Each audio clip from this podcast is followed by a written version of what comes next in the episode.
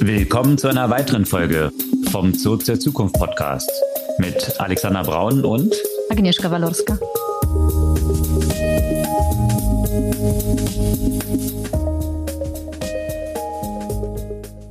Was gab's Neues letzte Woche? Wieder sehr viele News aus dem Bereich Generative AI.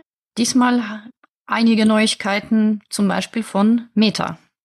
Allerdings, die haben ziemliche Schlagzeilen gemacht in ein paar Segmenten. Da gehen wir heute in der Folge etwas im Detail drauf ein und auch um die Neupositionierung von Mark Zuckerberg, also die parallel läuft mit eigentlich der Neupositionierung von Meta und was das grundsätzlich so bedeutet, um eine Reihe von Personalities, so auch den Gründer von Inflection AI, der mit Reed Hoffman zusammen eben ein neues AI-Startup dort gestartet hat, Mustafa Süleyman und auch Linda Jaccarino, die CEO von Twitter, die einen ziemlich desaströsen Auftritt auf der Code-Konferenz hatte. Ja, und wo wir bei den ganzen Personalities sind, kann man den Sam Altman auch nicht vergessen. Und bei OpenAI gab es ja auch einige News. Einerseits rund um die Bewertung, aber auch neue Funktionen bei ChatGPT und die angekündigte Zusammenarbeit mit Johnny Ive, den legendären Designer quasi von äh, Apple, rund um das in Einführungszeichen iPhone für KI. Ja, und bei Hardware-Themen äh, rund um AI, da sind die ja nicht die einzigen, die sich dran machen, sondern äh, auch von AI-Pin, das haben wir auch schon mal irgendwann mal besprochen, gab es einen Auftritt auf dem auf der Fashion Show in Paris. So, weiter geht's mit den äh, Gen AI Themen. Getty Images mit äh, einer Plattform, die Bilder generieren soll, basierend auf dem lizenzierten Material um, und etwas, was hoffentlich bald auch uns zur Verfügung stehen wird. Spotify will die Podcasts automatisiert in andere Sprachen übersetzen und zwar mit den Originalstimmen der Podcaster. Ja, und Originalstimmen der Podcaster oder auch der Schauspielerinnen und Schauspieler, äh, da gab es jetzt eine Einigung bei dem lange andauernden Writer Strike in Hollywood, wo natürlich auch AI ein zentrales Thema war und jetzt ein, ja, wahrscheinlich maßgeblicher Gewinn für die Writer dort erzielt werden konnte, der eventuell dann auch so eine Blaupause sein könnte für andere Kreativindustrien. Ja, und wo wir bei ähm, beim Thema äh, Schreiben sind, Amazon haben wir auch letzte Woche schon mal berichtet, was deren Themen rund um KI sind. Jetzt gab es was Neues und zwar investieren sie in Anthropic, ein KI-Startup, über das wir auch schon einige Male äh, gesprochen haben. Und ein anderes Thema bei Amazon, wie das der Beitrag von äh, New York Times getitelt hat, äh, der tatsächliche Cage Fight findet nicht zwischen Elon Musk und Mark Zuckerberg, sondern zwischen Liner Khan von der FTA und Jeff Bezos. Exakt. Da gab es viele News drum, aber auch News um den laufenden Antitrust Case gegen Google. Da gab es auch eine Reihe von weiteren interessanten Enthüllungen, so rund um den möglichen Kauf von Bing durch Apple, der mal zur Diskussion stand, aber auch andere News, die Google nicht so erfreuen könnten, dass sie jetzt publik geworden sind. Ja, das ist das Spektrum der Themen heute. Bevor wir im Detail jetzt einsteigen, kurz die Erinnerung, ihr könnt unseren Podcast gerne abonnieren. Das hilft uns auch sehr weiter mit der Verbreitung und euch hilft es, weil ihr dann automatisch die neueste Folge jeden Dienstag ganz früh am Morgen automatisch in euren Lieblings-Podcast-Player in den Feed bekommt. Ja, steigen wir in die Themen ein. Was gab es dort aus den USA von der Entwicklerkonferenz bei Meta?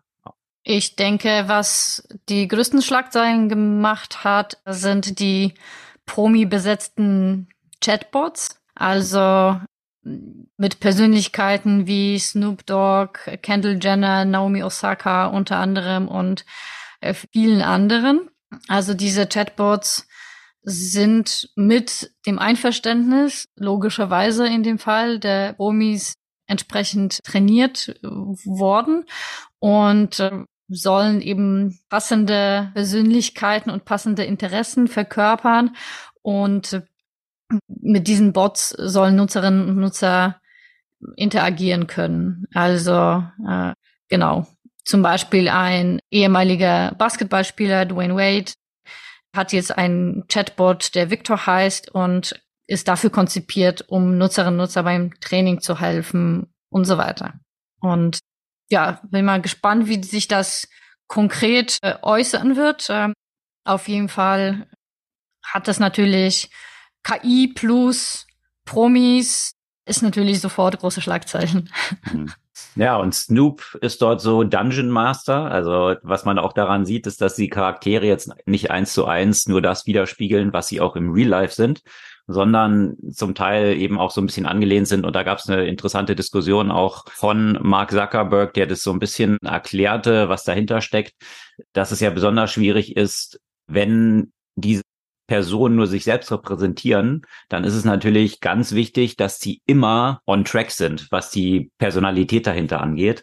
Und das ist natürlich schwieriger, ja, dass irgendwie ein, vielleicht ist es Snoop ein bisschen egaler, weil er ja eh ziemlich outspoken in vielen Themen ist. Andere, wie so eine Kylie Jenner, könnte ich mir jetzt vorstellen, die möchte doch sehr klar wissen, was sie sagt als Kylie Jenner.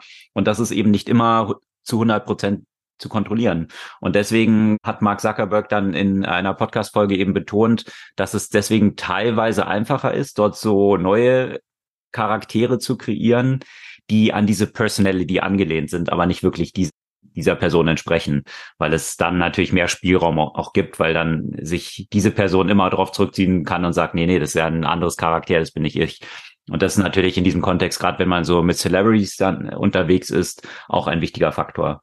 Also das war sicherlich eine der großen Ankündigungen, die auch gleich dann entsprechend Gegenfeuer bekommen haben, zum Beispiel von so einem Startup wie Character AI. Das ist gegründet von einem der ja, Google-Entwickler des äh, Transformer-Modells, der dann bei Google rausgegangen ist und Character AI gegründet hat, also deswegen auch recht prominent besetzt. Und die machen sowas Vergleichbares schon eine Weile, dass sie solche einzelnen Charaktere dort kreieren. Aber ja, haben die natürlich gesagt, der schönen Meta habt ihr schön abgekupfert bei uns. Aber letztendlich liegt diese Idee ja auch nun vollkommen auf der Straße. Also auch so ein, so ein Thema, was ich ja mit, mit einem möglichen Startup auch in diese Richtung beleuchtet habe. Also das sind jetzt nicht, das sind jetzt nicht Themen, die total überraschend sind. Eric Schmidt hat da schon vor fünf Jahren in einem Podcast drüber geredet, dass es bald einen virtuellen Eric Schmidt wahrscheinlich geben wird, mit dem man sich einfach unterhalten kann, der seine Personality rep repräsentiert. Also von daher ist es jetzt auch keine, keine Erfindung, wo man sagen muss, oh wow, das ist jetzt ist noch niemand drauf gekommen und deswegen muss es jetzt eine Kopie von Character AI sein. Also. Naja, zu My Character AI, das sind ja auch nicht unbedingt ja auch nur Charaktere, die auf irgendwelchen Promis zum Beispiel basieren, sondern sind ja irgendwie auch eine Reihe von anderen Sachen. Und man könnte ja auch sagen, Replika, die es auch schon seit einer Weile gibt, wo es dann damit losging, eigentlich jetzt gar nicht Promis, sondern Menschen zu repräsentieren, die zum Beispiel verstorben sind. Also eben diese, diese Vorstellung, äh, Leute auf eine virtuelle Art und Weise äh, zum Leben zu bringen, basierend auf echten Charakteren. Ich denke, da kann keiner so richtig Copyrights drauf haben. Aber da gab es natürlich dann auch rund um solche Aspekte, wie du gerade erwähnt hast, natürlich auch viele ethische Diskussionen, äh, wie es dann genau aussieht. Ja, also eben, ich kann jetzt ja Tote zum Leben erwecken quasi, also irgendwelche Loved Ones, die ich aus meiner Familie vermisse, äh, die lassen sich dann damit ja eigentlich auch wiederum replizieren, sogar mit ihrer eigenen Stimme früher oder später. Also jetzt ist es erstmal nur textbasiert, aber das ist auch schon angekündigt, dass es natürlich früher oder später dann auch entsprechend mit der Sprache sein wird und der Stimme des jeweiligen Prominenten oder Familienangehörigen, wie auch immer man es dann bauen kann. Und das hat eben Meta dort auch angekündigt, dass sie eine Plattform zur Verfügung stellen, wo andere dann selbst eben ihre eigenen Bots dann wiederum bauen können. Also das ist so der eine Aspekt dort drin, der natürlich viele ethische Fragen aufwirft und auch die Diskussion, dass plötzlich das Social Web immer mehr dann von virtuellen Charakteren bevölkert ist. Also wir haben ja auch schon häufig darüber diskutiert, dass es auf Instagram zum Beispiel ja schon viele AI-Charaktere gibt, jetzt die ihre Fotos dort teilen, die natürlich keine echten sind, aber super echt aussehen und dort zum Teil schon hunderttausend oder zum Teil sogar Millionen von Followern haben, keine realen Personen sind. Und das jetzt natürlich nochmal weitergetrieben, was Meta dort schon als Perspektive aufzeigt, ist, dass diese Bots auch WhatsApp, Instagram, das blaue Facebook und so weiter bevölkern werden. Und da gab es eine Reihe von Artikeln dann auch zu, die ja zum Teil gesagt haben, das will ich nicht haben. Ich, Social soll ja gerade sein. Das war ja die Vision von Facebook. Menschen auf der ganzen Welt zu verbinden. Und das sind dann eigentlich ja reale Beziehungen, die dort aufgebaut werden sollen. Und jetzt plötzlich sind dort lauter Bots unterwegs und ich verbinde Menschen mit Bots. Ist das dann tatsächlich social? Und was bedeutet es dann wiederum? Also auch dort natürlich diese ethischen Implikationen, die damit dann einhergehen.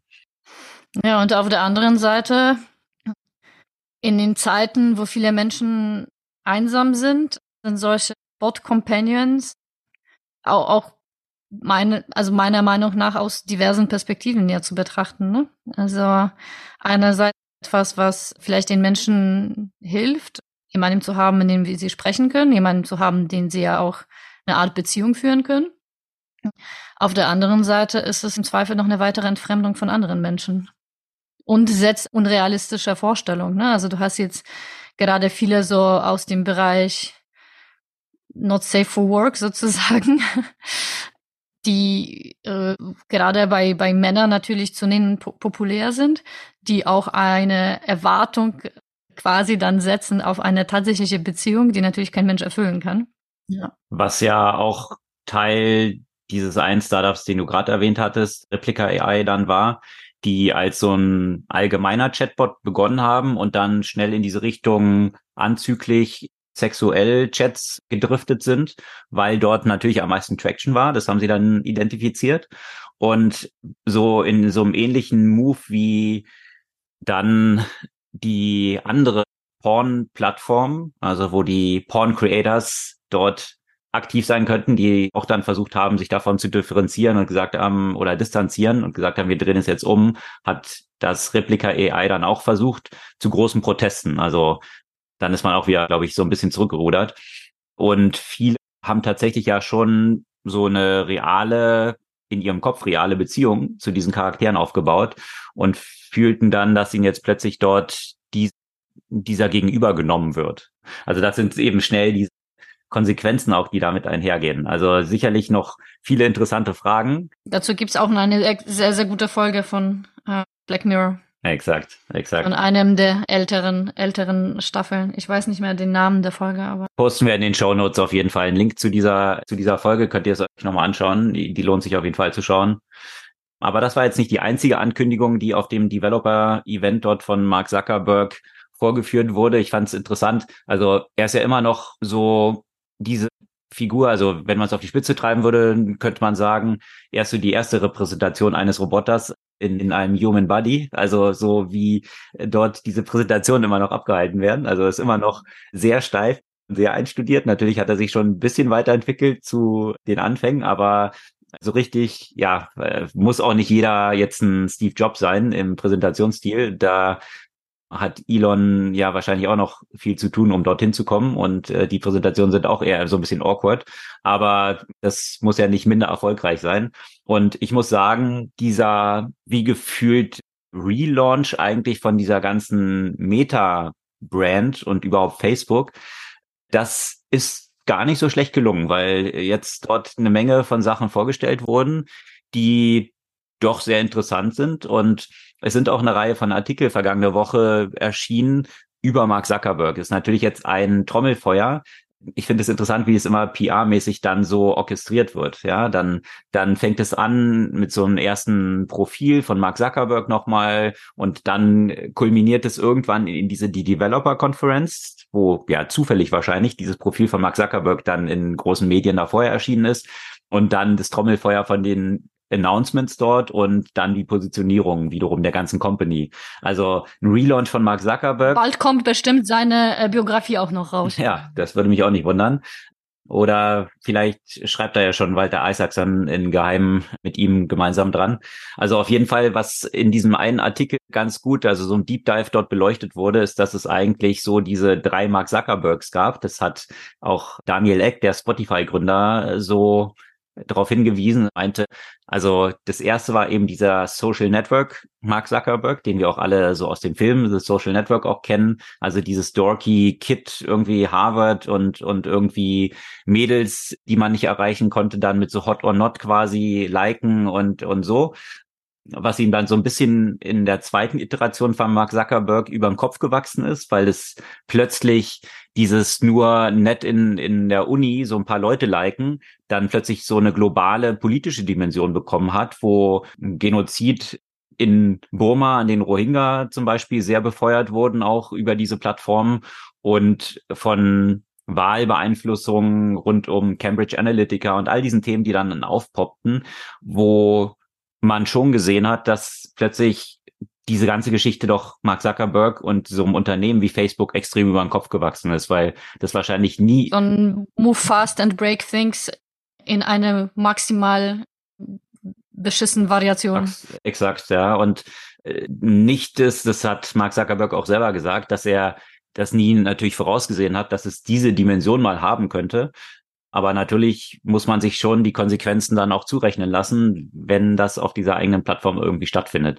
Also da hat, das war dann so die, das zweite Installment von Mark Zuckerberg, das so genannt Evil Mark, ja, der dann auch vom Kongress erscheinen musste und diese Memes, die dann rumgingen, wo, wo er plötzlich im Anzug steht und die Augen so rot leuchtend als der böse Mark Zuckerberg, der, der hier die ganze Welt an der Nase rumführt und Demokratien den Bach runtergehen lässt. Also das war so das zweite Installment. Und jetzt das dritte Installment hat man so das Gefühl, dass Mark Zuckerberg hier so einen Move versucht, wie ihn ja auch Bill Gates dann ganz gut hinbekommen hat, Bill Gates war ja auch einer der meistgehassten Leute in der ganzen IT-Branche. Und dann ist er plötzlich geläutert so zum Older Statesman geworden und jetzt die Welt retten und Impfungen und Cholera aus, ausrotten. So ähnlich jetzt auch Mark Zuckerberg jetzt so ein bisschen dieser Elder Statesman äh, wird und sich natürlich auch ganz schlau gegen den neuen Supervillain Elon Musk ganz gut in Stellung gebracht hat, ja, auch mit diesem Kampf, der dann dort zwischen den beiden stattfinden sollte. Also, dass man jetzt plötzlich jemand gefunden hat, der noch mehr Superwillen ist, als es zeitweise Mark Zuckerberg war und äh, er das ganz gut auch ausspielt und ja Elon dort hat auch so auflaufen lassen mit ja den angekündigten Kampf, wo Elon natürlich wieder eine sehr große Klappe hatte, aber nicht wirklich was dahinter und natürlich diesen Kampf dann weil er Schiss hatte zu verlieren gegen Mark, der jetzt ein Jiu-Jitsu-Champion ist. Also das sind auch diese Storylines, die dann dahinter gesponnen werden, aber die natürlich auch sehr viel ausmachen für so eine Company, die sehr stark von, von einem Gründer natürlich auch getrieben ist. Und äh, da hat Mark Zuckerberg ja einfach 60 Prozent der Voting Shares. Von daher kann keiner was gegen ihn machen. Das war in diesem Artikel dann auch nochmal demonstriert. Äh, das kann natürlich die negative Seite haben, dass es keine Kontrolle gibt, was man in diesem politischen Spektrum jetzt auch gesehen hat, weil er das einfach alles steuern kann und auch das Board ihn eigentlich nicht rausschmeißen kann. Und die andere Seite, äh, man hatte auch diskutiert, als Facebook ja noch ganz jung war, gab es ja ein Übernahmeoffer von Yahoo für eine Milliarde Facebook zu kaufen, wo die VCs eigentlich das ganz cool fanden und wahrscheinlich das angenommen hätten und Mark gesagt hat, nee, macht er nicht. Also dann wäre Facebook wahrscheinlich nur so eine Footnote geworden von einem Akquisitionsthema von Yahoo, was nicht weiter gedient wäre. Ja, also das sind natürlich auch so diese zwei Seiten von so einer Founder Control, die man hat, die ja zu jetzt einer 700 Milliarden oder zwischenzeitlich fast einer äh, Billionen Company geworden ist. Aber das so ein bisschen die Side Notes rund um das ganze Unternehmen. Aber was noch Announcements waren, waren unter anderem die neue Ray-Ban, diese AR-Brille. Und da war ja auch schon mal eine angekündigt oder hm, es gab ja schon eine Iteration, die war so mittel erfolgreich, würde ich mal sagen. Also da sind 300.000 Stück von diesem Vorgänger verkauft worden. Aktuell sind davon aber nur noch 10 Prozent tatsächlich im Einsatz. Also so richtig sticky war die anscheinend noch nicht die sah auch noch nicht so richtig cool aus. Die war immer noch so mit so einem dicken Rahmen und sah noch so ein bisschen, in diese Richtung von Google Glass, Glashole mäßig aus, dass man sich fragte, will die wirklich jemand tragen?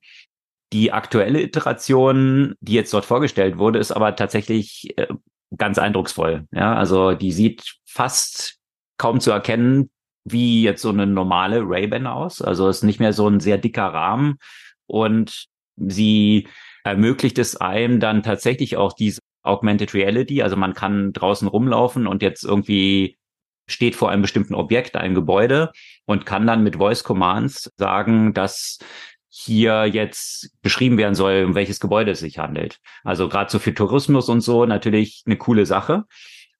Und man kann natürlich für Facebook wichtig auch Livestreaming darüber machen. Das heißt, ist natürlich auch diese, diese Kamera, die jetzt in einer höheren Auflösung dort mit verbaut ist, so dass man jetzt ja selber direkt dann zu Instagram Sachen streamen kann oder zu Facebook streamen kann und damit so die Freunde an den eigenen Erlebnissen teilhaben kann. Und ja, das natürlich auch wiederum mit der Fragestellung, wie nehmen die anderen das auf, ja, wenn plötzlich Leute, Leute mit diesem Ding rumlaufen. Es gibt dann so ein Flashlight, so ein LED, was dann ankündigt, dass jetzt dort gerade eine Aufnahme läuft, um das den anderen zu signalisieren. Aber das ist wahrscheinlich, würde ich sagen, der kritischste Aspekt, wie das dann angenommen wird und ob man jetzt schon über dieses Glasshole-Thema hinaus ist, dass solche Leute dann irgendwie geschasst werden, die mit so einem Ding rumlaufen oder ob das mittlerweile auch so, ja, fast zur Gewohnheit geworden ist, dass von überall ständig Sachen gestreamt werden und dass, ja, vielleicht den Berghain noch abgeklebt wird auf irgendwelchen Handys, wenn man dort rein will. Aber ansonsten das ja. Ja, hoffentlich. aber das so normal geworden ist. Also das ist natürlich jetzt so die Fragestellung. Aber das, das, das Ding sah schon ganz cool aus, muss ich sagen. Also und, und startet, glaube ich, bei 299 Dollar. Finde ich jetzt auch einen sehr erschwinglichen Preis. Sonst so eine Ray-Ban kostet ja auch 150 Dollar oder so. Also das ist jetzt mit der ganzen Tech, die dort verbaut ist, gar nicht mal so weit entfernt von dem Preispunkt und kann tatsächlich so eine echte Utility haben mit solchen Sachen, dass ich eben mir im realen Raum Sachen anzeigen lassen kann. Und interessant dort ist dort äh, wiederum, dass dort Bing integriert ist. Also die Suche, die dann dahinter liegt, ist jetzt hier nicht Google. Und das ist sicherlich auch ein wichtiger strategischer Move, dass sich hier Facebook mit Microsoft aligned. Und ja, wenn das die Abfrage wird in auch den virtuellen Welten, die Meta ja dann auch noch so plant, äh, könnte es ein interessanter strategischer Move auch hier wiederum sein für Microsoft und der Search-Positionierung. Das ist ja auch schon eine Weile bei Facebook, ne? Die haben ja auch schon früher hm, vieles, was in dem Bereich, ich glaube auch, auch Maps und so weiter. Also da haben sie viel mit Bing kooperiert oder mit Microsoft kooperiert. Apropos Maps, weißt du das? Weil da habe ich mich auch gleich gefragt, weil ich habe immer wieder das Problem, auf dem Fahrrad oder auch zu Fuß, wenn du jetzt Maps nutzt, ne? Es ist eigentlich so ziemlich ungeil, wenn du dann in deinem Handy drin steckst. Also auf dem Fahrrad ist es gefährlich. und zu Fuß ist es so, gerade wenn du Sightseeing bist und die ganze Zeit in deinem Handy sitzen musst, verpasst du so ein bisschen was, läufst du. Also, ne, es ist einfach doof, wenn du die ganze Zeit den Weg so betrachten musst. Klar, du kannst dir das auf Audio geben lassen, aber es ist ja auch wieder noch was anderes, ist ja auch nicht immer komplexen Verkehrssituationen checkt man das manchmal nicht immer. Genau, von der Synchronität, ob das dann zur richtigen Zeit, wann das kommt und wo jetzt abbiegen und das passt noch nicht so richtig, ja. Also das könnte ich mir eigentlich auch schon ganz gut vorstellen. Sowas mit Karten halt, ne? Wo du dann das visualisieren kannst und weißt du einfach ganz genau, wo du halt hin musst, ja. Also für sowas würde ich das eigentlich Vielleicht machen sie dann mal so Ray-Bans, die auch so bisschen sportlich orientiert sind, so man das damit irgendwie Fahrrad fahren kann. Wäre eigentlich ganz cool. Super Use Case für sowas, ja. Ja, in diesem Kontext sehe ich wirklich zig Use Cases, die total interessant sein können. Aber natürlich auch, und da hatten wir in der letzten Folge ja von berichtet, diese Abgrenzung von der Privacy und, und was dann so Clearview AI, was technisch dort schon möglich ist. Ich könnte natürlich sämtliche Gesichter darüber auch matchen. Aber das ist natürlich zumindest die Big Techs, die sagen, so weit wollen wir nicht gehen. Aber wer weiß, wenn die die Dinger dann irgendwie hier auf eine Konferenz, auf so eine Konferenz, auf so eine Startup-Konferenz, dann kann ich ja gleich sehen, hier, das ist der Investor. Weißt du noch unsere Idee mit Heidens damals, wo wir jetzt auf Konferenzen so auch so so, so Leute identifizieren wollte, die für einen passen würden. Und dann hätte ich jetzt, jetzt so als Startup gehe ich auf eine Konferenz und sehe, ah ja, das sind die Investoren und die investieren da rein und das ist so mein Conversation Starter mit dieser Person. Das wäre ganz praktisch. Absolut. Das, das als ein kleine Side Note. Ein Startup, was wir mal zusammengebaut hatten, Heidens nannte sich das. Und das war natürlich, wann war das jetzt? Vor 2015 war das, glaube ich, oder? Naja, genau. Aber das war genau in dieser Philosophie gedacht, dass wir langfristig natürlich auch denken, dass der digitale und der physische Raum miteinander verschmelzen wird. Das heißt, so eine Anreicherung im realen physischen Raum durch digitale Augmented Reality stattfinden wird. Und unser Startpunkt war dann, das natürlich auf Konferenzen zu machen. Jetzt noch nicht digital verschmolzen, sondern auf dem Handy, dass mir die Teilnehmer dieser Konferenzen dann dort angezeigt werden nach Relevanz. Also was wir auch für Gemeinsamkeiten haben. Vielleicht sind wir an der gleichen Uni gewesen, haben gemeinsame Freunde mhm. und so weiter. Also um, um diese Verbindung, die auf Konferenzen häufig nicht so stattfindet, weil dann doch jeder mit seinem Handy wiederum alleine in der Ecke rumsteht, diese, diese Conversations Starter dann auch zu liefern. Und das kann man natürlich beliebig je nach ethischen und Privacy-Aspekten weiterdenken. Also im realen Raum dann, wenn ich in eine Bar gehe, was Dating angeht und all diese Sachen. Technisch, wie gesagt, auch ja schon mhm. möglich mit Gesichtmatching und dann die entsprechenden Profile dort reinzuziehen, LinkedIn, die Namen zu den Leuten zu haben, all, all diese Aspekte. Mhm. Also da wird sicherlich noch sehr, sehr viel passieren in diesem Bereich und es wird sicherlich so ein Tauziehen sein zwischen was ist sozial schon akzeptiert und diese Bar wird sich auch über die Zeit natürlich wie immer mit solchen technischen Lösungen auch weiter verschieben. Also das, was früher beim Facebook Newsfeed als er rauskam, noch einen riesen Proteststurm ausgelöst hat, weil es für die Leute zu sehr in die Privacy reinging und plötzlich dort angezeigt wurde, was man sonst über mehrere Schritte ermitteln konnte. Das äh, ist natürlich vollkommen normal heutzutage und so wird sich hier sicherlich auch noch verschieben, was dann akzeptiert wird und was nicht. Also ich bin mal gespannt, wie diese Brille dann ankommt. Also hm, für 300 Dollar finde ich es ja durchaus auch einfach so mal interessant zum Ausprobieren. Ja, also was, was dort schon möglich ist. Sieht, sieht nicht schlecht aus, das Ding. Und eine dritte Sache, die dann auch noch rauskam, das war jetzt nicht wirklich ein Product Announcement, aber ein Podcast, den Mark Zuckerberg dann gemacht hat mit Lex Friedman mal wieder. Also Lex Friedman scheint ja auch so der, der absolute Fanboy von Mark Zuckerberg zu sein. Das muss man mal sagen. Also es kam mir vor wie so eine Produktshow, die eigentlich Mark Zuckerberg da die ganze Zeit dann in diesem Podcast abziehen konnte. Und Lex Friedman ist der Mund offen geblieben, wie toll alles ist, was Meta macht.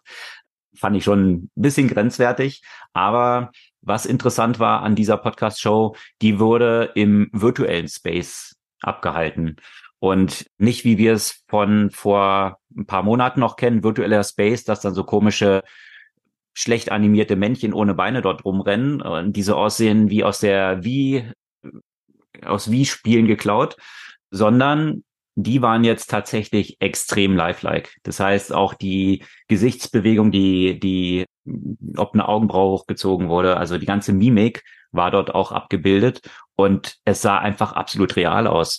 Und das ist natürlich jetzt noch nicht der State of the Art, der jedem zugänglich ist, sondern was dort gemacht wurde, äh, der Lex Friedman musste sich dann entsprechend scannen lassen und dort unterschiedlich Gesichtsausdrücke repräsentieren und die sind jetzt dahinter gelegt, ja. Aber damit sitzen sie in verteilten Räumen mit diesem Headset auf dem Kopf auf und sieht für sie so aus, als ob sie tatsächlich mit der anderen Person in einem Raum sind und in der Konversation sind. Und ein Großteil der Konversation sind ja Gesichtsausdrücke und Mimik. Wobei Lex Friedman und Mark Zuckerberg, also Lex Beide nicht so die, das Reichtum haben an Expressionen, ja. Das, darauf hat Lex Friedman aber lustigerweise auch angespielt, dass er gesagt hat, wir sind jetzt beide nicht so diejenigen, die most animated sind, ja, weil äh, es gibt keinen, glaube ich, den ich kenne, der so monoton redet wie Lex Friedman und man immer nicht weiß, ob er gleich einschläft oder seine Drogen entweder zu viel Drogen oder zu wenig genommen hat. Also ja, das passte natürlich ganz gut. Ist ihnen auch nicht beiden nicht verborgen geblieben. Auch Mark Zuckerberg hat darauf angespielt, dass er immer, immer daran aufgezogen wird, dass er so ein bisschen mechanisch unterwegs ist. Und ja, also von daher, diese Selbstreflexion tut ja auch gut. Und ja, das ist tatsächlich eine interessante Weiterentwicklung, die dann auch Richtung diesem Metaverse wiederum gehen könnte, wo plötzlich das eine Dimension annimmt, wo man sich vorstellen kann, ah, das könnten tatsächlich coole Use Cases sein. Ja, bisher war es alles so ein bisschen lächerlich hier eigentlich. Ne? Ich hätte gerne noch ein Upgrade da. Also für Leute wie mich, die jetzt äh, vielleicht nicht gerade an Mangel der Gesichtsexpressionen leiden, dass ich dann so einen Filter habe, sozusagen, dass, dass meine Augenroller da nicht weitergegeben werden, zum Beispiel. Naja, das sind auch diese Fragestellungen, die dann daran auf, da aufgekommen sind, ja, weil dieser Scan wird ja zu einer bestimmten Zeit gemacht, so und und das ist das Material, auf was es zugreift. Der Vorteil davon ist, dass kein High-Resolution-Video die ganze Zeit in beide Richtungen gestreamt werden muss, was natürlich für die Datentransferraten und für die Flüssigkeit dieses Ablaufs dann sehr wichtig ist. Und das ist dann aber auch natürlich, angenommen jetzt ein paar Monate oder ein paar Jahre später, dann redest du vielleicht noch mit dem Charakter, wie du vor ein paar Jahren ausgesehen hast, so, ja. Mit Vor- und Nachteilen auch, kann man sich auch wiederum überlegen, ne? Stellst du dich dann besonders auch, was man bei Dating dann wiederum kennt, hast du irgendwie so ein Bild von vor, vor zehn Jahren, wo du noch ganz knackig aussiehst und jetzt bist du irgendwie so ein bisschen, naja, in die Jahre gekommen und hast ein paar Kilo extra, keine Ahnung. Also das sind natürlich Sachen, die sich dann dort auch wiederum so als, als Frage stellen, ja.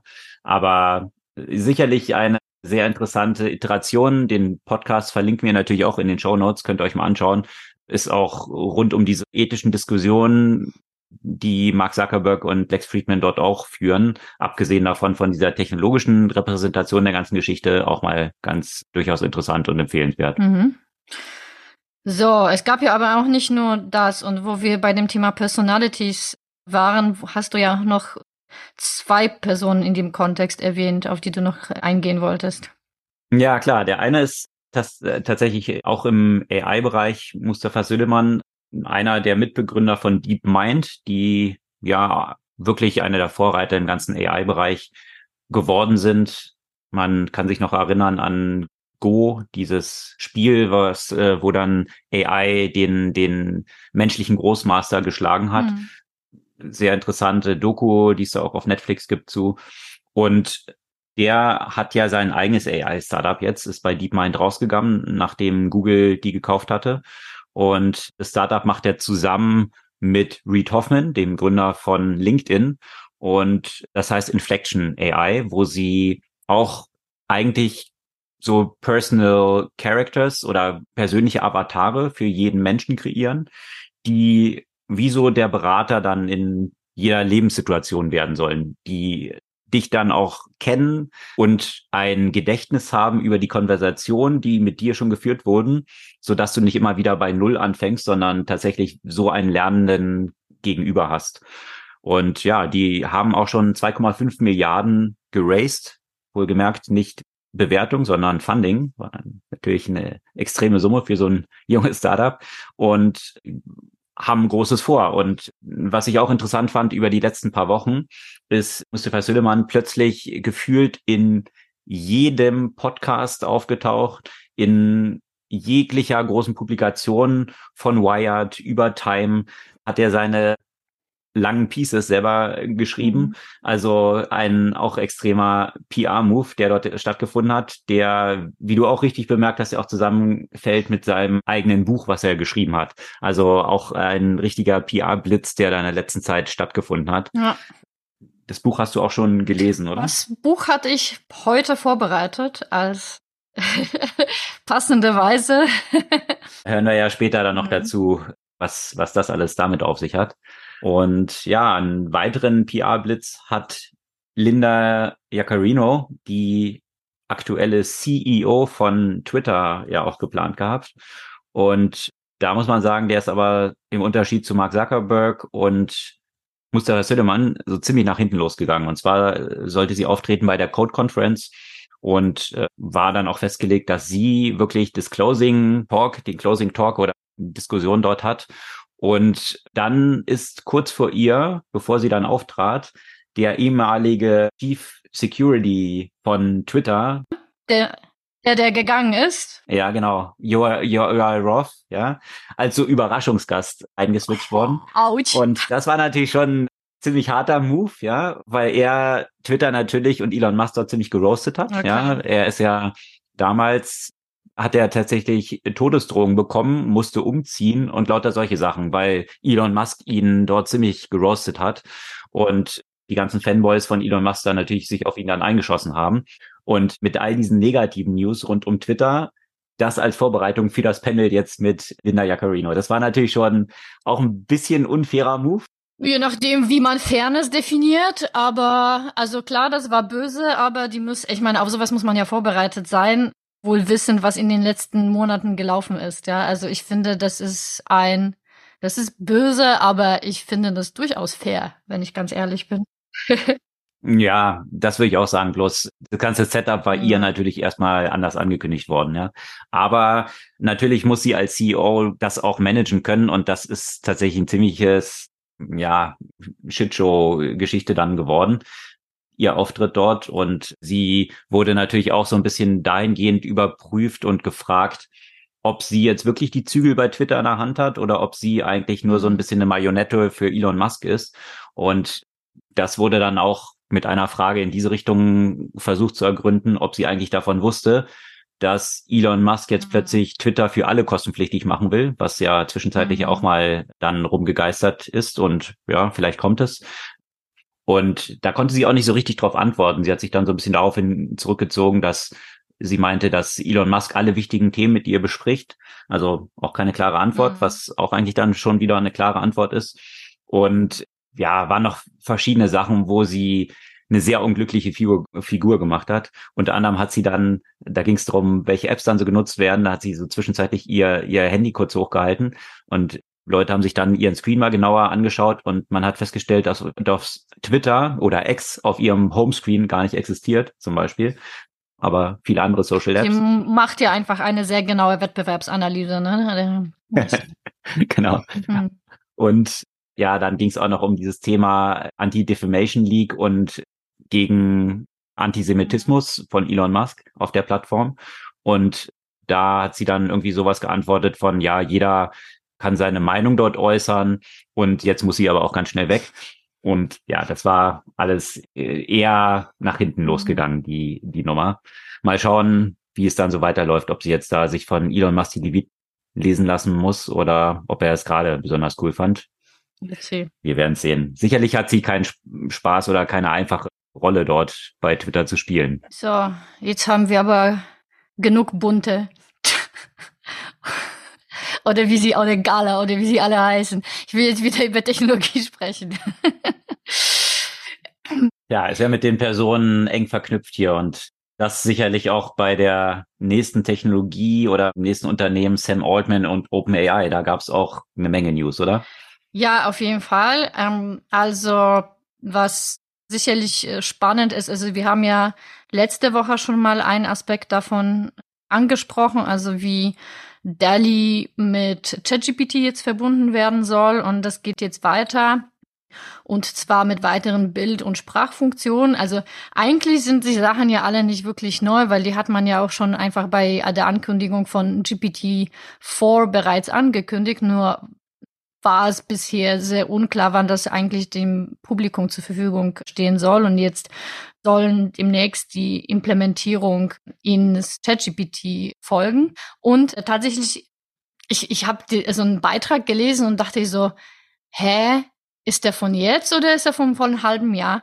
Weil nämlich wieder die, äh, die Bing-Funktion integriert wurde, um die, um quasi auch das aktuelle Internet ja bei den Anfragen mit zu durchsuchen. Mhm. Und es gab so ein paar Beiträge, als wäre das ganz neu, was ich so ein bisschen schräg fand, weil das gab es ja auch schon von einem halben Jahr. Mhm. Nur wurde das ja aus Qualitätsgründen erstmal unterbunden. Also ja, es gab ja nur für die Premium-Nutzer, aber man hat das ja schon genutzt und dann aufgrund von diversen Problemen damit wurde das erstmal deaktiviert und es wurde jetzt wieder aktiviert. Und ich finde es schon ein bisschen komisch, wenn so die Tech-News das nicht reflektieren, sondern schreiben darüber zum Teil, als wäre das eine ganz neue Funktion. Eigentlich hätte mich interessiert in dem Kontext mehr, was ist denn seitdem verbessert worden und und das ist so ein bisschen heimlich und still wieder aufgetaucht, diese Funktion. das ließ sich aus den Artikeln dann auch nicht rausbekommen und Du kanntest, noch ist es ja auch nicht live, ne? Also es wird erst ich demnächst. Ich live. Ist schon live. Also die, ist schon... die Bing-Funktion habe ich jetzt live, okay. genau. Also die, die Internet-Search-Funktion habe ich jetzt live. Habe ich jetzt noch nicht, habe ich tatsächlich noch nicht genutzt. aber die Funktionen mit Sprache und mit Bild sind noch nicht live. Also das heißt, nicht in Bildkreation, also das, was wir letzte Woche besprochen haben, sondern eine Bilderkennung. Ne? Also das heißt, dass du ein Bild hochladen kannst ins äh, ChatGPT und also quasi ein Bildprompt mehr oder weniger. Also dass es dir beschreibt zum Beispiel, was da dran ist oder die, dir daraus den Code für die Website generiert, wenn du da ein äh, Flowchart oder ein, ein Wireframe oder sowas hochlädst. Also da waren schon sehr beeindruckende Beispiele. Ich habe auch ein cooles Beispiel gesehen. Und zwar hat dann jemand natürlich versucht, was kann AI mit Captures schon machen und kann es die überwinden und hat dann so ein Capture eben dort hochgeladen. Und dann war die Antwort, nein, das ist ein Capture und das ist kreiert um Robots eben daran zu hindern, bestimmte Sachen aufzurufen und Menschen von AI und Robots zu unterscheiden. Also klar darauf hingewiesen, dass es deswegen es nicht entschlüsseln kann. Und dann gab es natürlich wieder so ein Hack, dass die Person ja, dann natürlich. So ein Foto von, von irgendwelchen Händen genommen hat und dieses Capture in diese Hand gelegt hat und dann gesagt hat, hier, das war ein Bild, was meine Großmutter, die verstorben ist, mir hinterlassen hat und äh, wollte mir hier ihren Sinn des Lebens darüber erklären und ich kann aber leider nicht lesen, was da drauf steht. Und dann hat natürlich die AI das perfekt entschlüsseln können und eben dort angezeigt, was in diesem Capture steht. Was natürlich auch so ein bisschen zeigt, wie weit jetzt AI schon ist und da gab es ja auch schon Artikel dann dazu, dass es eben besser ist, Captures zu erkennen als Menschen mittlerweile. Also hm. was so ein bisschen defeat the purpose ist, von äh. AI und Robots draußen zu halten, ja. Also das, das ist, um Menschen draußen zu halten. Ja, mittlerweile ja. Das, äh, ja, und das andere ist also tatsächlich äh, Voice und zwar also und zwar, dass du wirklich in einer Sprache damit sprechen kannst, weil OpenAI hat ja natürlich auch Whispers, was ja Text-to-Speech und Speech-to-Text ist. Und das heißt, dass du demnächst sich ja quasi auf einer Sprachebene mit dem Tool unterhalten kannst. Mhm. Also eben per Voice eine Anfrage stellen kannst und auch eine Antwort bekommst. Nicht ja. mehr tippen musst. Naja, aber auch nicht mehr lesen muss vor allem. Ja, ja, genau. Also in beide Richtungen. Also ja, geht so in Richtung Alexa. Ja, was dann auch eben ein interessanter Move ist, ne, wo sich die Alexas der Welt in diese Richtung von LLMs entwickeln mhm. und die LLMs wiederum in Richtung von voice-basierten Assistenten. Also wiederum eigentlich so ein Aufeinandertreffen dort dann stattfindet. Mal gucken, wer dann dort als Gewinner aus hervorgehen wird. Ja, und vor allem natürlich befeuert das halt logischerweise ja auch die Diskussion, die wir ja auch schon mal hier paar Mal angefügt haben. Was bedeutet das für die künftige Interaktion zwischen Mensch und Maschine? Braucht es eine neue Art auch von Hardware-Devices, die auf diese Art von Interaktion halt ausgerichtet sind? Und ja, da gibt's, äh, da sind wir natürlich nicht die einzigen, die sich darüber Gedanken machen. Da hat wohl, hat es wohl mehrere Treffen zwischen Sam Altman beziehungsweise I und Johnny Ive hm, gegeben und Johnny Ive, dem legendären Designer von Apple, der Apple ja verlassen hat, der hinter dem iPhone und lauter solchen ikonischen Produkten steht. Exakt. Also da kann man ja gespannt sein und äh, für dieses Projekt wurde dann ja auch noch mal Geld aufgenommen und zwar von Masayoshi Son. Softbank. Softbank. Ähm, ich weiß nicht, ob das gut ist. Also so in der letzten Zeit so hat er, glaube ich, kein so gutes Händchen. Aber gut. Auf jeden Fall eine Milliarde haben sie da in ihre Kassen gespült bekommen. Also das war der Leak, den es gab. Darüber wurde berichtet und mit der Annahme, dass hier dahinter steckt, dass sie ein AI-native Smartphone eben bauen wollen. Und das ist genau eben die. Dass der noch Smartphone heißen darf. Wie auch immer das dann und was es dann sein wird. Aber mhm. das ist natürlich interessante Fragestellung, weil in so einer ersten Iteration von einer neuen Technologie ja immer nur, da hatten wir auch ja schon häufiger drüber diskutiert, das Neue als ein Feature ins Alte geflanscht wird. Also sprich, wenn wir uns jetzt lauter so Sachen anschauen, Copilot oder was Microsoft dort überall macht, da wird jetzt natürlich überall AI integriert, aber mehr als ein Feature. Ich kann jetzt in meinem PowerPoint, kann ich dann irgendwie AI nutzen. Aber die Frage ist, braucht es PowerPoint eigentlich noch in dieser Form, wenn man von AI ausgeht und jetzt dieses Produkt eigentlich oder den Use Case, der damit zu erfüllen ist, von Basis neu denken würde.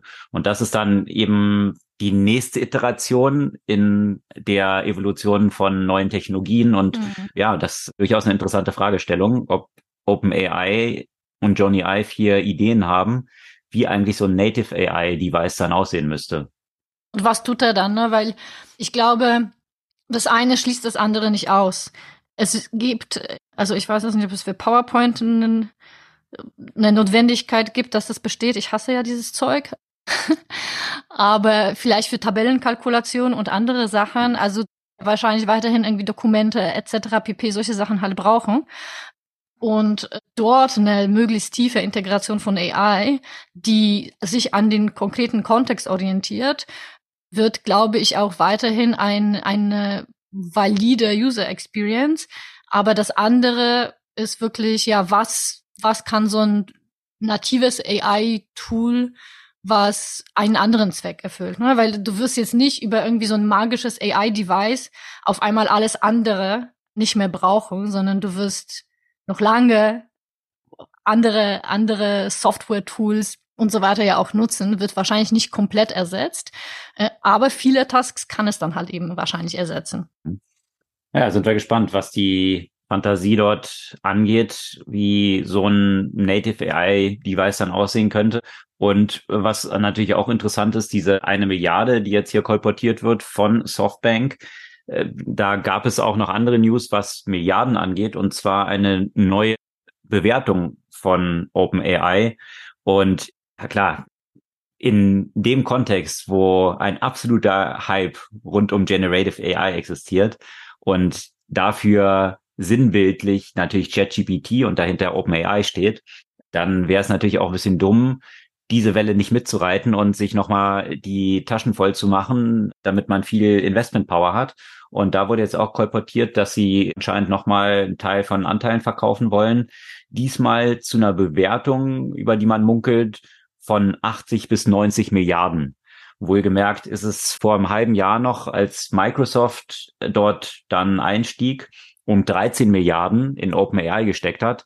Da ging es noch um eine Bewertung von 29 Milliarden. Und dazwischen ist natürlich eine Menge passiert. Unter anderem ist passiert, dass OpenAI davon ausgeht, dieses Jahr schon eine Milliarde Umsatz zu machen. Ja, das ist ein Vielfaches von dem, das Fünffache, was zunächst mal erwartet worden war.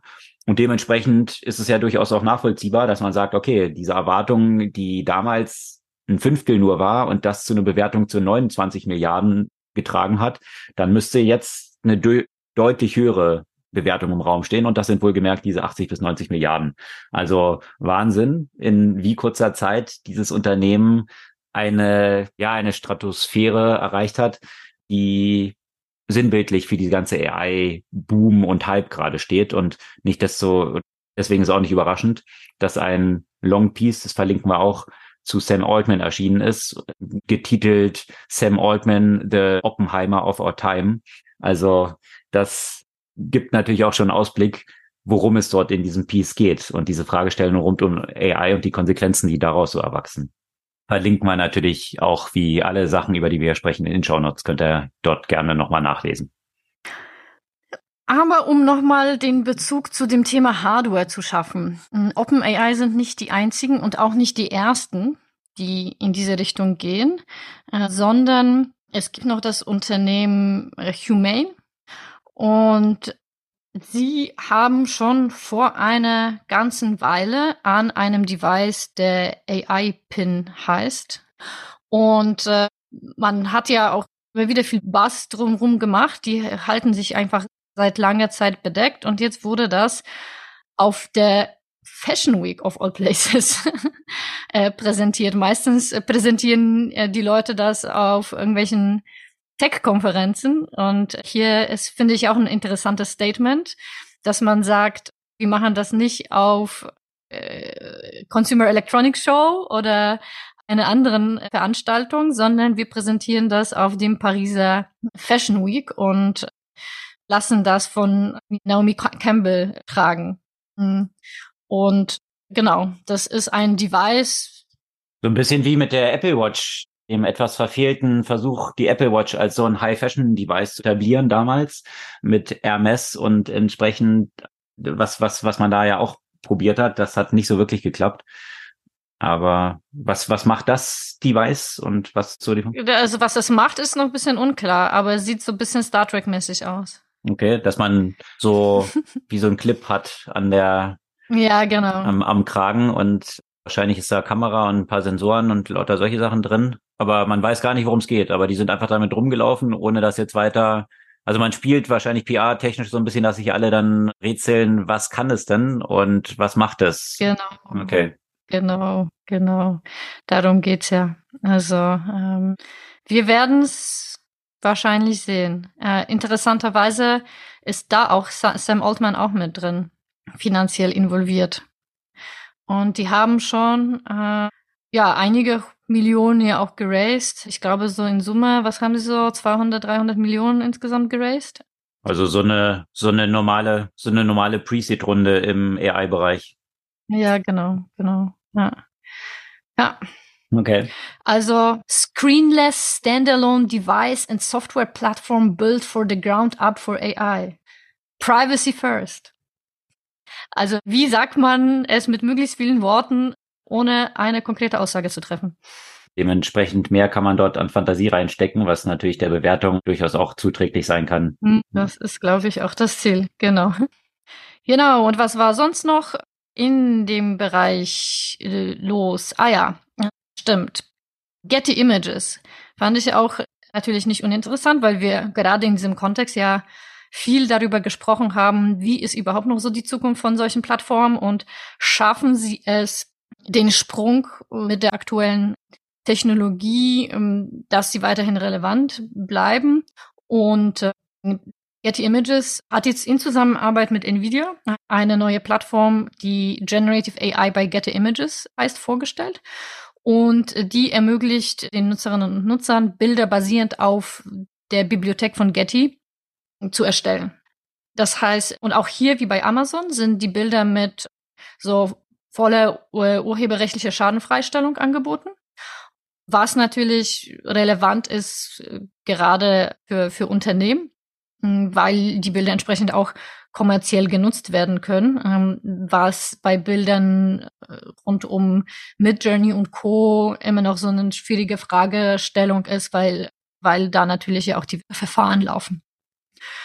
Ich weiß noch nicht so ganz genau, wie, wie das Pricing aussieht, müsste ich mir das nochmal genauer angucken, aber die Qualität soll wohl durchaus zufriedenstellend sein und gerade mit dieser ja, Möglichkeit der, der, der Lizenzierung in dem Sinne, also dass du da äh, keinen Rechtsstreit äh, im Hintergrund potenziell haben kannst, durchaus eine, ein interessantes Modell.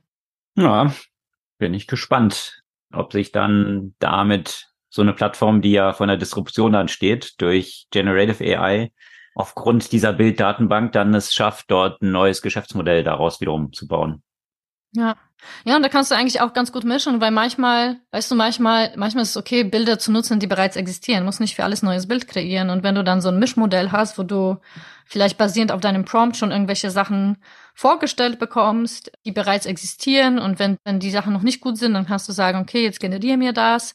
Und vor allem spannend wird's wirklich sein, wenn wir in den Bereich kommen, über den wir letzte Woche gesprochen haben, im Kontext von ChatGPT und DALI dass du die Bilder dann quasi entsprechend mit Prompts bearbeiten kannst, dass du dann ein kontinuierliches Motiv halt nehmen kannst und, und das entsprechend anpassen kannst, was im Moment bei den Mid-Journeys und Co. noch nicht gegeben ist. Ich bin mal gespannt, ob das jetzt bei Getty zum Beispiel der Fall sein wird. Weil dann wird es besonders interessant, gerade wenn du jetzt so Bildwelten für Unternehmen entwickeln wirst und so weiter. Hm.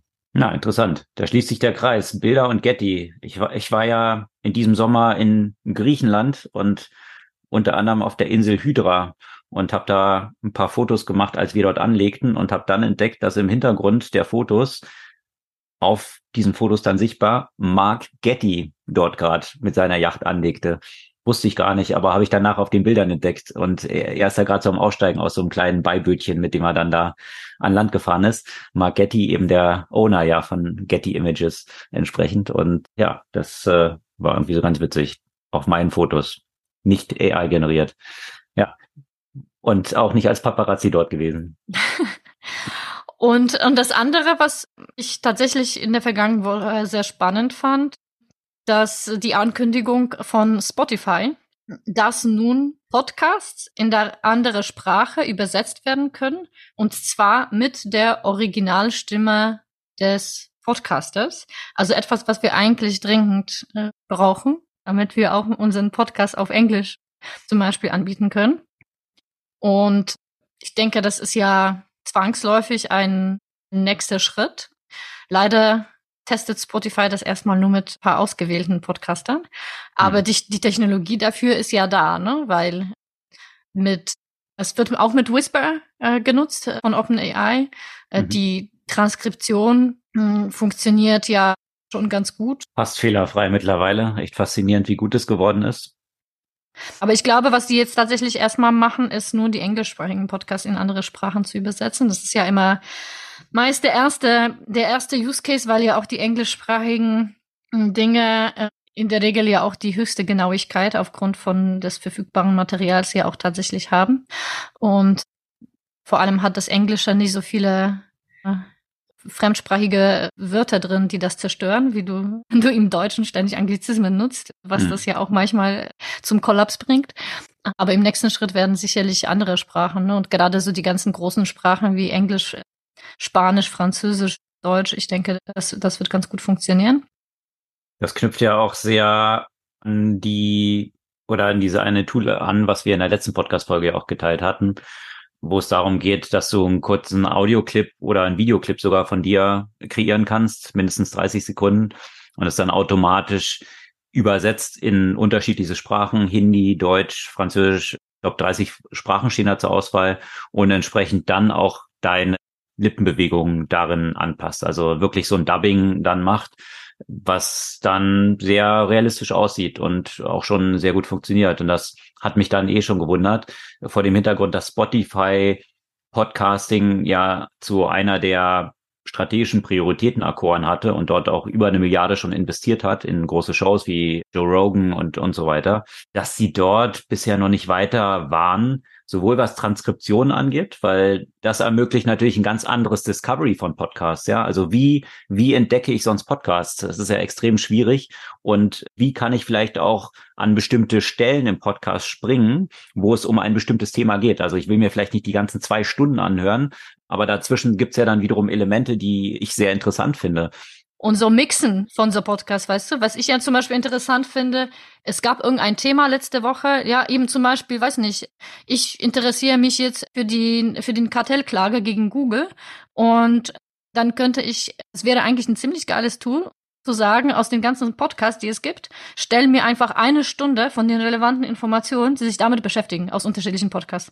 Das würde ganz andere Discovery dann halt ermöglichen, auch von Podcasts, die ich bisher zum Beispiel nicht gehört habe, und eine spannende Möglichkeit auch unterschiedliche Perspektiven auf das Thema zu geben, wenn, wenn das eben aus unterschiedlichen Podcasts zum Beispiel kommt. Das finde ich super spannend und technisch alles möglich. Auch wenn natürlich dieses Mixing vielleicht mit irgendwelchen Urheberrechtsthemen dann auch wieder also klar, musst du es entsprechend in den AGBs ja von, von, von Spotify dann als Podcaster wahrscheinlich zulassen, ja. Ja, und genau so ein Use Case, wie du jetzt gerade beschrieben hast, dann könnte ich ja auch sagen, zeig mir alles, was irgendwie Mike Andreessen zum Beispiel zu dem Thema Antitrust hm, Fall von Google gesagt hat, ja. Und Mark Andreessen ist ja nun in ganz vielen unterschiedlichen Podcast-Shows, wo er als Gast dann ist. Und dann kriege ich zum Beispiel zusammengestellt nur diese Passagen aus zehn verschiedenen Podcast-Shows zum Beispiel, wo er sich zu diesem Thema äußert. Und technisch ist das ja schon alles möglich. Das war auch ein, ein Tool, was wir ja geteilt hatten, dexa.ai, können wir auch nochmal in die Show Notes packen, wo es genau in diese Richtung geht, dass ich unterschiedliche Podcaster über ein Chat-Window quasi fragen kann, wie sie zu einem bestimmten Thema stehen. Und dann damit natürlich auch einen coolen Absprungpunkt zu schaffen.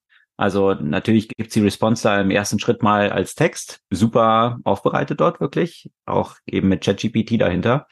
Aber ich kann dann direkt mit Sprungmarken in diese Position im Podcast springen, der da drunter verlinkt ist, wo dieser Gast dann zu diesem Thema gerade spricht. Und äh, das ist natürlich super, solche, solche Discovery-Möglichkeiten im Bereich von Podcasts zu haben. Und wenn es nicht Spotify bringt, dann muss es jemand anders bringen. Aber die haben natürlich mit ihrer Plattform, die sie ja schon haben, ein Riesenpotenzial. Gerade vor dem Hintergrund, dass Google auch vergangene Woche angekündigt hat, dass sie ihr Podcast-Plattform jetzt einstellen. Und das geht jetzt eigentlich in YouTube auf. Also das ist so der strategische Move, den Google macht, wo viele dann wieder gesagt haben, ein weiterer, ein weiteres Grabeskreuz auf äh, den ganzen Google, den ganzen Google-Produkten, die sie so lanciert haben. Also Podcasts, wohlgemerkt, wird dort platt gemacht und läuft jetzt in YouTube über. Das ist da so der Hintergrund. Aber eben genau dort, viele Podcasts sind mittlerweile ja auch videobasiert geworden, weil YouTube auch so eine große Discovery-Plattform ist, die Search schon ganz gut hinbekommen hat, interessanterweise, auch um wiederum Themen zu entdecken, die dort irgendwo drin sind. Also das wird, so wie die Suche dort funktioniert, ja von Google wahrscheinlich schon gemacht. Ja, also dahinter eine Transkription zu haben, so dass du dann wiederum diesen Videocontent searchable machen kannst auf diese Weise und dann auch genau an diese bestimmten Passagen springen kannst. Also von daher, da eigentlich so ein bisschen Merger von Podcasting und Videocasting dann stattfindet, jetzt auch nicht so ganz Hahn herbeigezogen wahrscheinlich, dieser Move. Ja, aber die Themen, die du dort auch erwähnt hast, wie sieht es dann mit Rechten aus? Das ist natürlich auch ein zentrales Thema für alle Kreatoren und Schauspielerinnen, Schauspieler und Writers, also die Drehbuchschreiberinnen und Schreiber, die in Hollywood seit Mai ja gestreikt haben und zu Milliardenausfällen weltweit geführt hat. Ich weiß es unter anderem von meinem Bruder, der so im Location-Bereich arbeitet, das heißt für so Netflix-Produktionen immer viel gemacht hat. Der hat eigentlich dieses ganze Jahr über gar keinen Job gehabt, weil all diese Netflix-Produktionen und überhaupt Hollywood und auch deutsche Produktionen, die sehr viel mit, mit Hollywood und den Writers dort wiederum abhängig sind, all diese Dreharbeiten sind bis auf weiteres verschoben worden. Also ein großer Impact auch für solche Studios wie Babelsberg hier in Berlin, die sehr stark auch von diesen Produktionen wiederum getrieben und über Wasser gehalten werden. Also und da gab es jetzt eine Einigung tatsächlich vergangene Woche, die durchaus maßgeblich sein könnte aus zweierlei Perspektive. Einerseits der Perspektive, welchen Hebel haben tatsächlich Unions, also eben Gewerkschaften in so einem Bereich dann auch. Bislang ging die Diskussion, die über Gewerkschaften dann geregelt wurden, ja meist um die Forderungen, was Löhne angeht. Also was sind Gehaltsbänder und was sind Arbeitszeiten und solche Sachen. Also mehr um diese Hard Facts und nicht darum, was die Strategie eines Unternehmens grundsätzlich ist. Also es hat bisher jetzt noch keine Diskussion darüber gegeben, ob ein Unternehmen irgendwie Datenbanken einsetzen darf oder ob ein Unternehmen äh, bestimmte technische Tools einsetzt, die natürlich auch, zum Beispiel Roboter am Band, zu einer Disruption von Arbeitsplätzen auch führen können. Also das war meist der Input-Faktor war dem Management freigestellt. Also wie wollen Sie das Unternehmen führen, aber wie die Mitarbeiterinnen und Mitarbeiter entlohnt werden und welche Arbeitszeiten, das war dann über solche Streiks dann auch geregelt. Und jetzt adressierte der Streik tatsächlich auch, welche AI-Tools und wie darf AI überhaupt genutzt werden. Also das ist schon mal ein Novum, dass jetzt dem Management hier vorgeschrieben werden soll, wie bestimmte Tools einzusetzen sind und ob.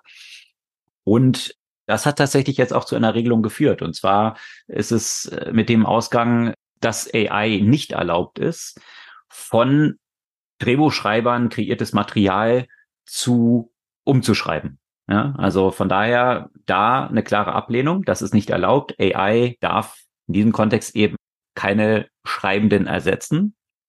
Und die Drehbuchschreibenden dürfen auch nicht gezwungen werden, AI bei ihrer Arbeit zu nutzen. Sie dürfen das natürlich, wenn Sie wollen, können Sie das wählen, aber es darf Ihnen nicht aufgezwungen werden. Das ist eine weitere Dimension. Und die dritte Dimension, dass die Arbeitgeber disclosen müssen, also angeben müssen, ob AI bei der Kreation von geschriebenen Material zum Einsatz kam.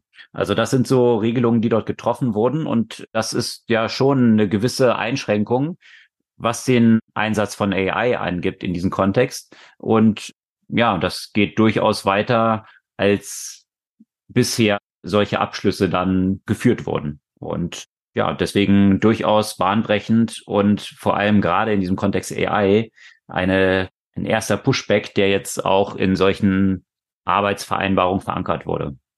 Ich glaube, das wird ja auch häufiger geben, gerade natürlich ja auch in Europa in dem Arbeitskontext.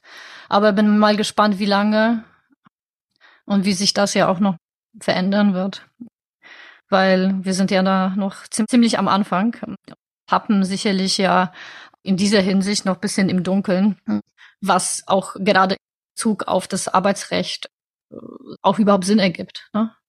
Mhm. Aber apropos Schreiben, hm, da äh, gerade um solche Szenarien und so weiter oder längere Texte zu schreiben, ist von den Sprachmodellen, die es gibt, äh, eigentlich Anthropic am spannendsten, weil die besonders viele Tokens quasi verarbeiten können, also besonders lange Texte im Vergleich verarbeiten können. Und äh, auch die äh, haben mal wieder Geldspritze bekommen, beziehungsweise werden sie ja auch in der Zukunft bekommen. Amazon hat am Montag angekündigt, dass die bis zu vier Milliarden Dollar äh, in Entropic investieren wollen. Mhm. Und ja, da ist es ja auch klar, dass äh, Amazon versucht damit mit Microsoft, Google und Co. natürlich Schritt zu halten und auch sich selbst so einen Zugang zu so einem aufstrebenden äh, Startup zu sichern. Und äh, ja, hm, fand ich, fand ich durchaus interessant. Natürlich im Parallel dazu geht Amazon ja auch mit eigenen Modellen voran und entwickeln das, äh, entwickelt das weiter.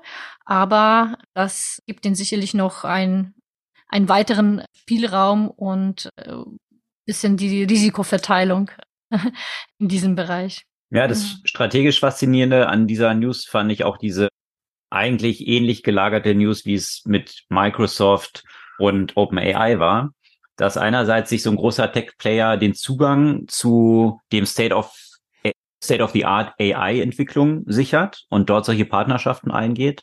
Andererseits sich dann aber auch wiederum eine Kundschaft für ihr eigenes Cloud-Geschäft sichert. Also sprich, ein Teil des Investments bei Microsoft war ja dann auch eigentlich davon, diese umfangreichen Cloud-Ressourcen, die für solche Modelle dann wiederum erforderlich sind, die natürlich auf Azure dann ablaufen zu lassen. Also das ist dann wiederum, äh, worauf OpenAI dann basiert. Und vergleichbar ist es hier eben auch bei Anthropic. Anthropic hatte Frühjahr eine Partnerschaft mit Google bekannt gegeben. Da hatte Google Geld nämlich in Anthropic investiert. Und damals war noch groß verkündet worden, das geht auch Hand in Hand mit der Google Cloud wo Anthropic dann entsprechend auf der Google Cloud läuft. Und von daher kann man sich schon fragen, was ist denn in der Zwischenzeit passiert? Also hat Amazon jetzt mehr Geld hingelegt oder war Anthropic mit der Google Cloud nicht so happy, dass sie jetzt gesagt haben, wir wollen es doch lieber auf AWS laufen haben. Und das ist jetzt wiederum der Hintergrund. Auch, das wurde natürlich mit diesem Investment dann auch bekannt gegeben, dass Anthropic jetzt natürlich Amazons Cloud das Geilste findet, was es überhaupt gibt. Also das ist so ein bisschen die, die doppelte strategische Dimension, die in beide Richtungen da so geht.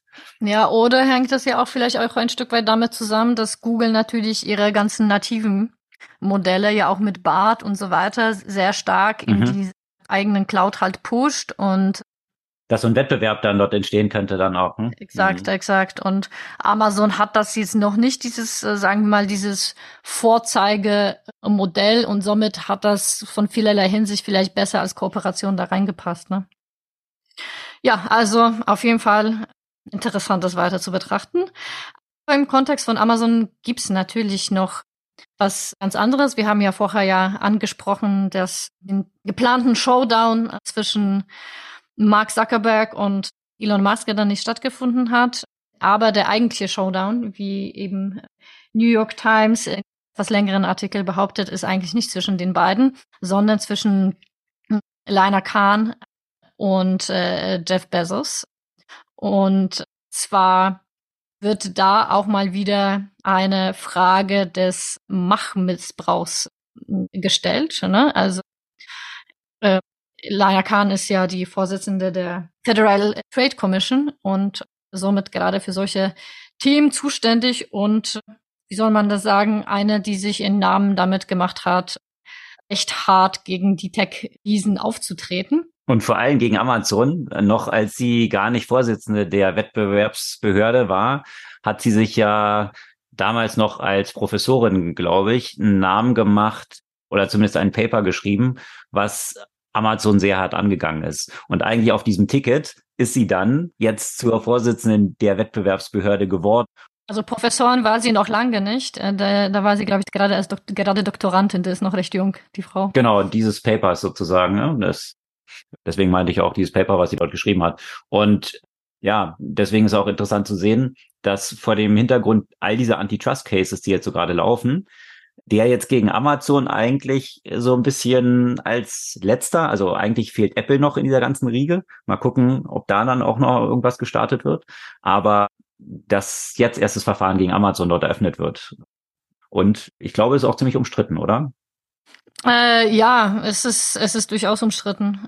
Und also es geht ja eben um unfaire und illegale Techniken, um die Marktmacht äh, zu, zu erhalten und die Frage, inwiefern durch diese Taktiken zum Beispiel die Preise für Nutzerinnen und Nutzer nach oben gegangen sind. Ähm, ja. ja, es ist natürlich super schwieriges äh, Thema, das so abschließend quasi auch, auch zu bewerten und einzuschätzen. Aber ja, ein Thema, das es in vielen Ländern ja auch aktuell gibt, und zwar nicht nur im Kontext von Amazon. Wir haben ja auch vor einigen Wochen darüber berichtet, dass Google ja auch quasi äh, so einen vergleichbaren Fall hatte in Großbritannien, wo tatsächlich dann entschieden wurde, dass Google zum, zu steigenden Preisen für Konsumenten beigetragen hat, was dann für Google wieder finanzielle Konsequenzen hatte. Also und das ist genau diese interessante Perspektive da drauf, weil es geht ja grundsätzlich in diesem Verfahren nicht darum festzustellen, ob eine Company jetzt ein Monopol hat oder nicht, weil gemäß der amerikanischen Gesetzgebung ist es kein Problem und ist kein Gesetzesverstoß, ein Monopol zu haben, sondern der Gesetzesverstoß ist, dass du das negativ ausnutzt. Und negativ hat in der Historie in den USA immer bedeutet, dass höhere Preise für Konsumenten entstehen. Und man hat versucht in der letzten Zeit das so ein bisschen auszuweiten. Gibt es noch andere Aspekte, die da eine Rolle spielen könnten, weil häufig in dieser Bündelung, wie man es auch bei Amazon sieht, jetzt nicht zwangsläufig höhere Preise im E-Commerce-Shop entstehen müssen, weil der E-Commerce-Shop so ein bisschen, könnte man sagen, on Cost betrieben wird, während die Gewinne eigentlich zum Beispiel über das Cloud-Geschäft erzielt werden. Also dass so eine Quersubventionierung stattfindet, die durchaus sehr nachteilig für den Wettbewerb sein kann, aber nicht zwangsläufig dann in einem bestimmten Segment, was man betrachtet, zu höheren Preisen führen müssen. Und das ist so die Schwierigkeit. Da wird man auch schauen müssen, ob die Gerichte das dann durchwinken werden, weil sie sich natürlich noch an diese alte, in Anführungsstrichen, Gesetzgebung halten.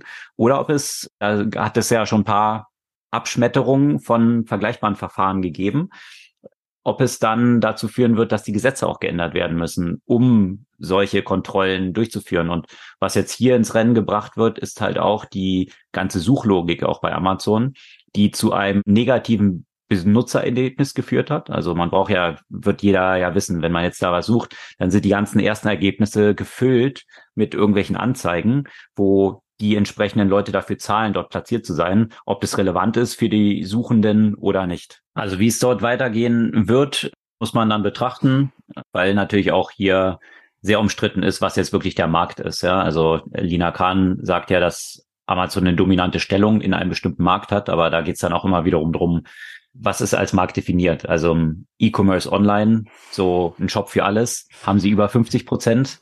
Aber sonst, wenn man das halt vergleicht mit Walmart, und das macht dann Amazon natürlich, Gesamt Online macht nur 17 Prozent der hm. Warehouse, also der, der Retail-Umsätze aus. Also hat Amazon dann tatsächlich eine marktbeherrschende Stellung? Ist es ein Monopolist? Das sind halt so zentrale Fragen, die dann dort auch gestellt werden.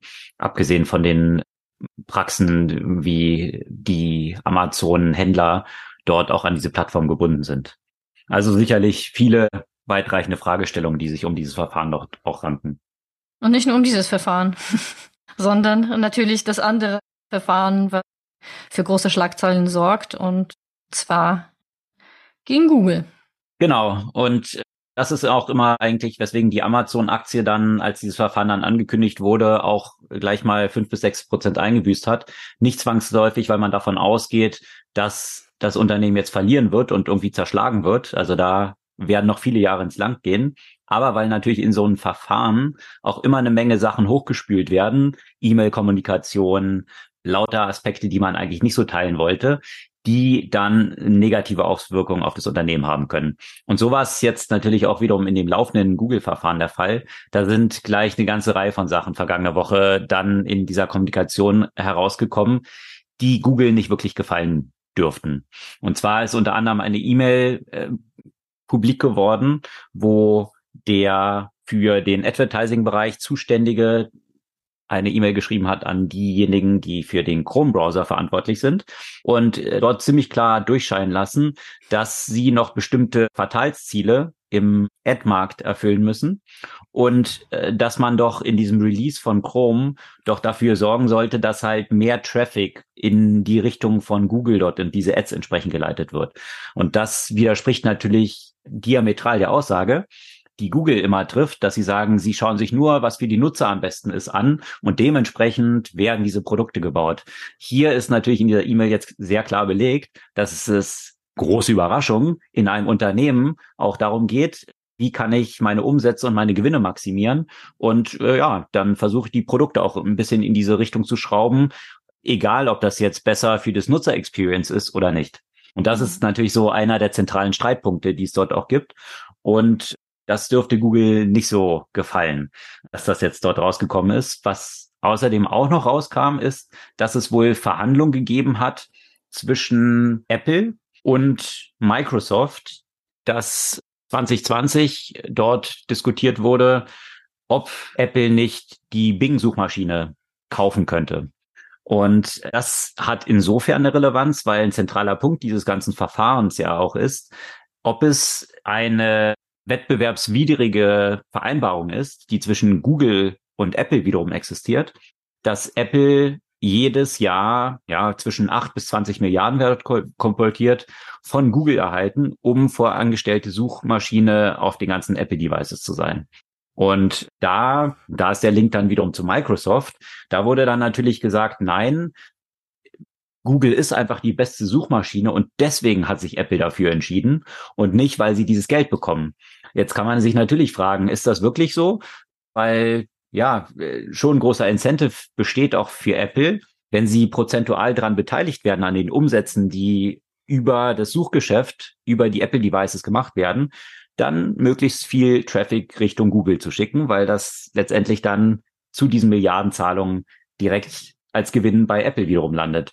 Und das wird dort natürlich dann auch diskutiert, dass man sagt, hat vielleicht Apple dann diese Akquisition von Bing auch nicht getätigt, weil das eben sich dann negativ auf diese direkten Gewinne, die von Google an Apple fließen, ausgewirkt hätte, wenn sie jetzt eine eigene Suchmaschine dort aufbauen. Also das ist so die, die eine Diskussion, die die Position ein bisschen schwächen könnte, dass man das tatsächlich ein freier Markt existiert und man nicht durch diese Milliardenzahlungen incentiviert ist auch, ja. Selbst wenn Google die beste Suchmaschine ist.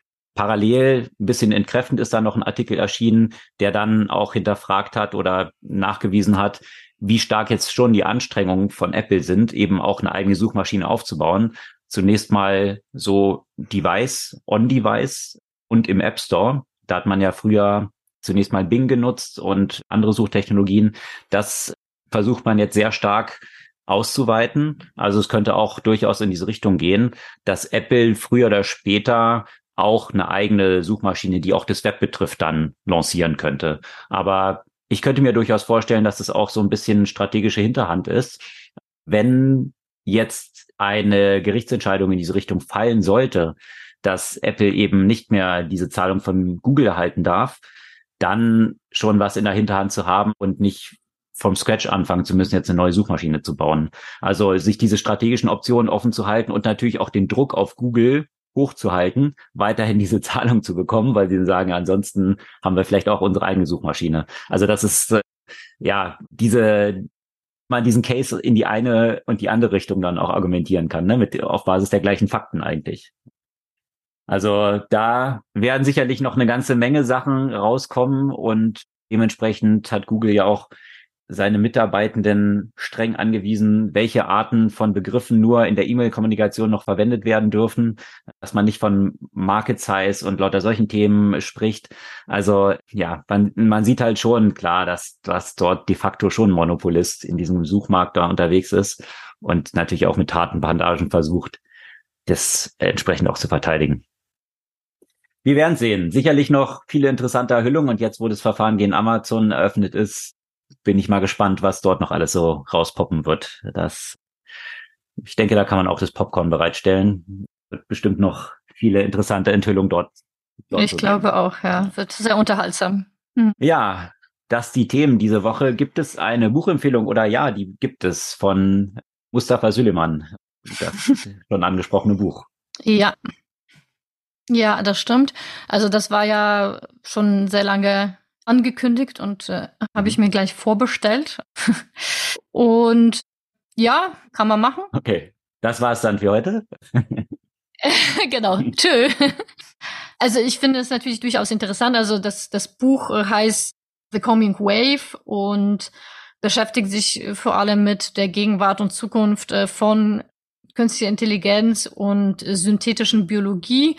Also so die zwei Zukunftsthemen, die er sieht, setzt das natürlich hier auch in einen gewissen historischen Kontext von großen technologischen Sprüngen, also diese General Purpose Technologies, die wir ja auch in Vergangenheit hatten und äh, wozu sie geführt haben, welche Veränderungen sie es geschafft haben, warum gab es äh, immer wieder natürlich Widerstände, warum haben sich welche Technologien durchgesetzt.